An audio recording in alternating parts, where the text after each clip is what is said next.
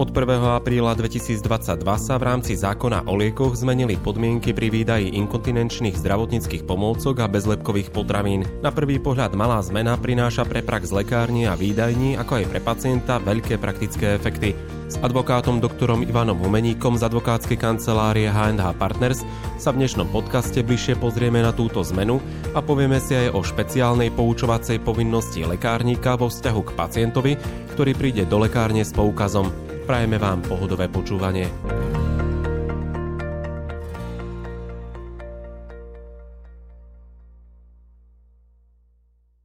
Ako do konca marca fungovalo vydávanie inkontinenčných zdravotných pomôcok a bezlepkových potravín vo výdajni? Pokiaľ sa rozprávame o výdaji inkontinenčných zdravotníckých pomôcok, ktoré sú hradené z verejného zdravotného poistenia, tak je to zaujímavá story, keby som to takto povedal odľahčenie. I keď mnohé lekárne a výdajne, keď to teraz počujú, tak skôr akože si chytajú hlavu a hovoria si, že fúha, že to vôbec nebolo zábavné, naopak keď sme mali nejaké kontroly a nám vyhadzovali nejaké zámeny, ktoré sme niekedy robili preto, lebo pacienti potrebovali možno, že od iného výrobcu vhodnejšiu plienku, vhodnejšiu podložku a my sme s tým nakoniec mali problémy, hoci sme chceli pacientovi výjsť v ústrety, takže vôbec to nebolo med lízať. Takže do 31. marca, keby som sa vrátil k tvojej otázke, 2022 by sme boli úplne exaktní, ten postup na strane lekára bol presne taký istý ako po 1. apríli 2022. Na to, aby mohla byť pomôcka uhradená z verejného zdravotného poistenia, musel e, lekár poukaz predpísať, zdravotníckú pomôcku a okrem všetkých tých povinných informácií, ktoré mu zákon o liekoch ukladá, tam musel napísať aj informáciu presne o názve zdravotníckej pomôcky a predovšetkým jej kód. Toto ostáva rovnaké aj po 1. apríli. To znamená, na strane predpisujúceho lekára sa vlastne nemení nič. Čo sa však významne mení, a i keď ide o pár paragrafov, dokonca o pár odsekov v paragrafe 121, tak pre lekárne pre výdanie to obrovská zmena. V čom spočíva tá zmena? Tak opäť ja použijem také prirovnanie, že na prvý pohľad o nič nejde, ale v tej aplikačnej praxi to spôsobuje významný rozdiel oproti tomu, čo sme tu mali do 1. apríla. A ten rozdiel spočíva v tom, že sa nadefinoval pojem zdravotnícka pomôcka pre inkontinenciu a takisto aj dietetická potravina ako bezlepková potravina. Doteraz to nebolo zadefinované? Doteraz to v zákone takto zadefinované nebolo a pozorný čitateľ si aj teraz všimne, že v tom ustanovení sa hovorí, že tento pojem sa zavádza na účely zákona o liekoch.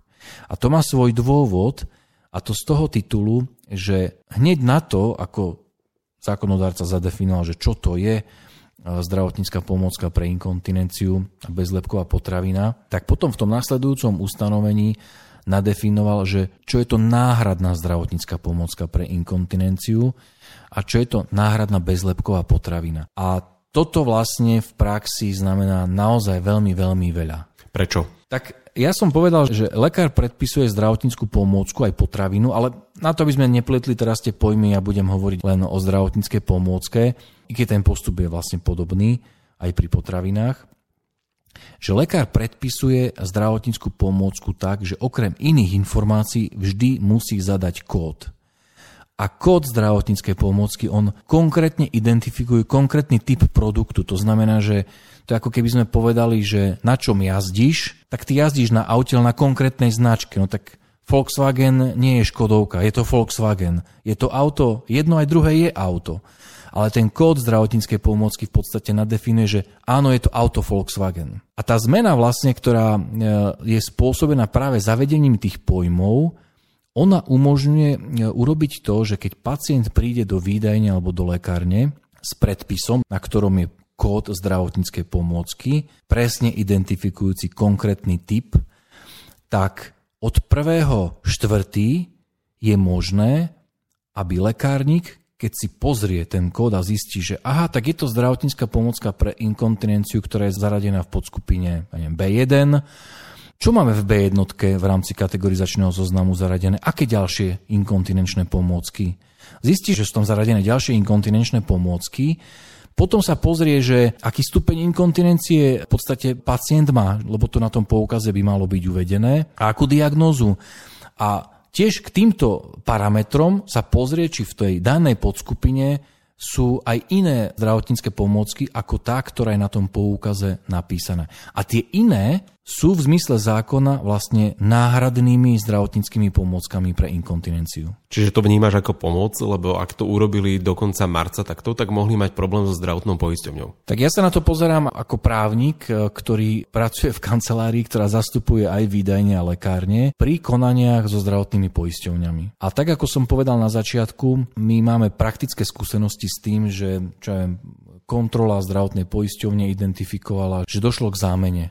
Alebo tvrdili, že a vy ste zamenili, pacient mal predpísanú zdravotníckú pomocku s takýmto kódom, ale vy ste mu vydali zdravotníckú pomocku s iným kódom.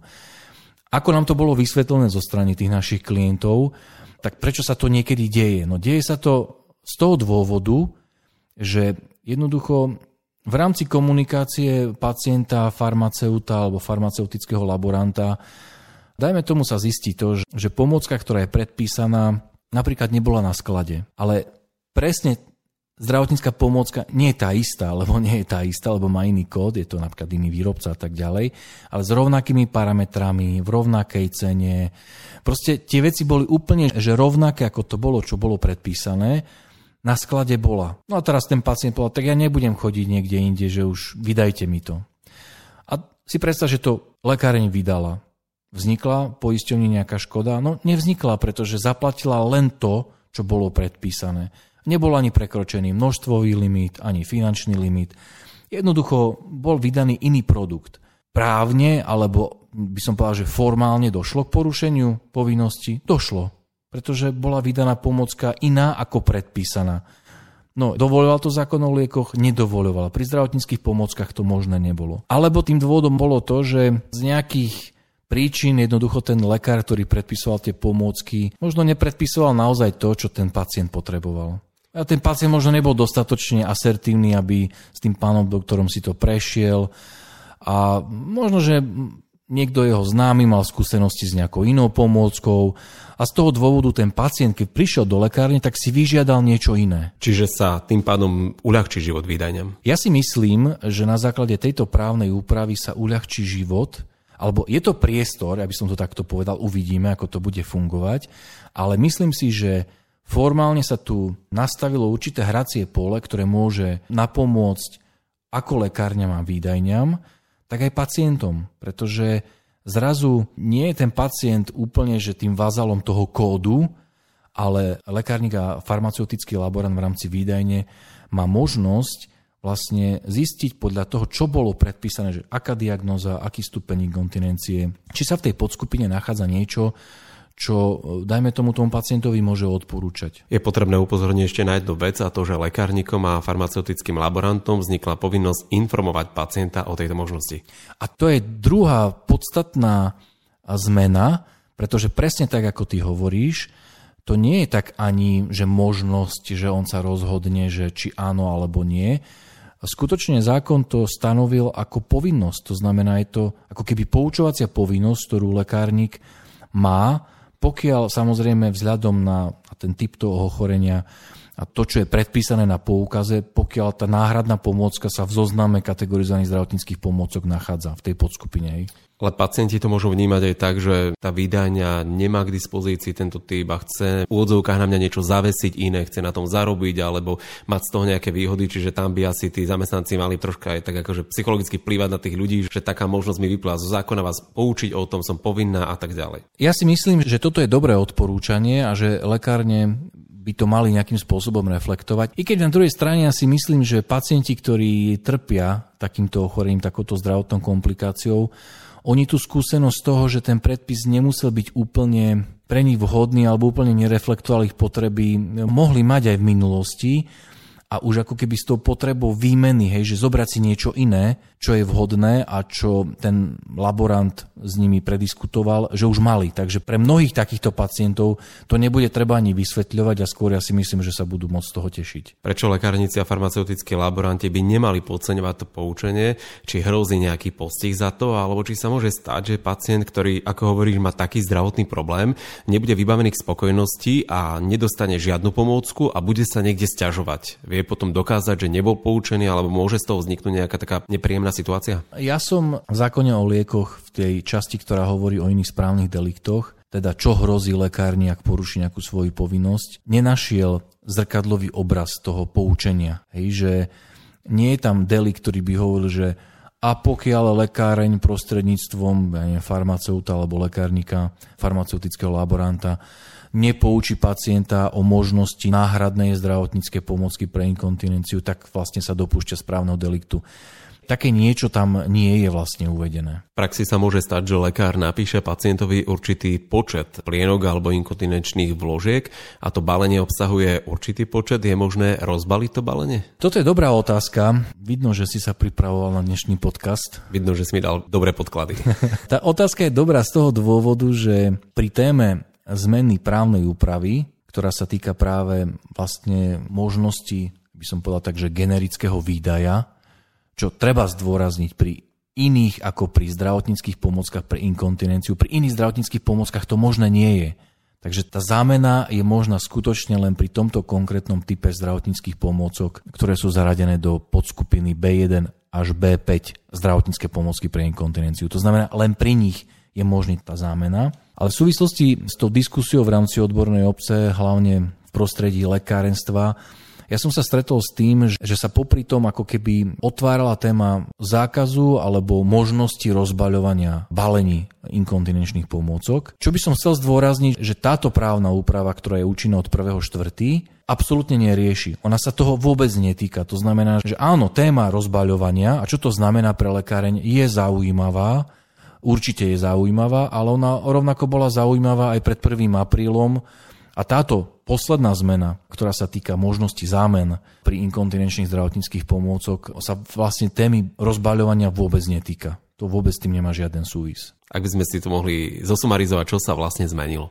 Vizuálne ide o veľmi maličkú zmenu v zákone o liekoch, ktorá však bude mať pre život lekárny výdajnia pre pacientov významný dopad pretože sa zaviedla definícia zdravotníckej pomôcky pre inkontinenciu, bolo aj jasne povedané, že o ktoré pomôcky presne ide, s nalinkovaným na zoznam kategorizovaných zdravotníckých pomôcok. Takisto sa zaviedlo pojem, čo je to náhradná zdravotnícka pomôcka pre inkontinenciu a zaviedla sa vlastne špeciálna poučovacia povinnosť e, lekárnika vo vzťahu k pacientovi, ktorý príde do lekárne s poukazom, na ktorom má predpísanú inkontinenčnú zdravotníckú pomôcku. A tá poučovacia povinnosť vlastne znie tak, že pokiaľ v danej podskupine a vzhľadom na diagnozu pacienta, na stupeň inkontinencie sú zapísané aj iné zdravotnícke pomôcky, ktoré takéto parametre splňajú, tak lekárnik má pacienta o tomto vlastne poučiť.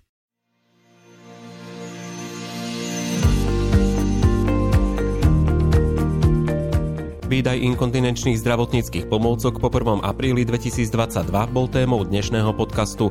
Hovorili sme o tom, ktorých pomôcok sa to týka a tiež o poučovacej povinnosti zo strany lekárnika vo vzťahu k pacientovi. Ak v danej podskupine je aj iná zdravotnícka pomôcka, ktorá je vhodná na jeho diagnózu, má lekárnik o týchto alternatívach pacienta poučiť.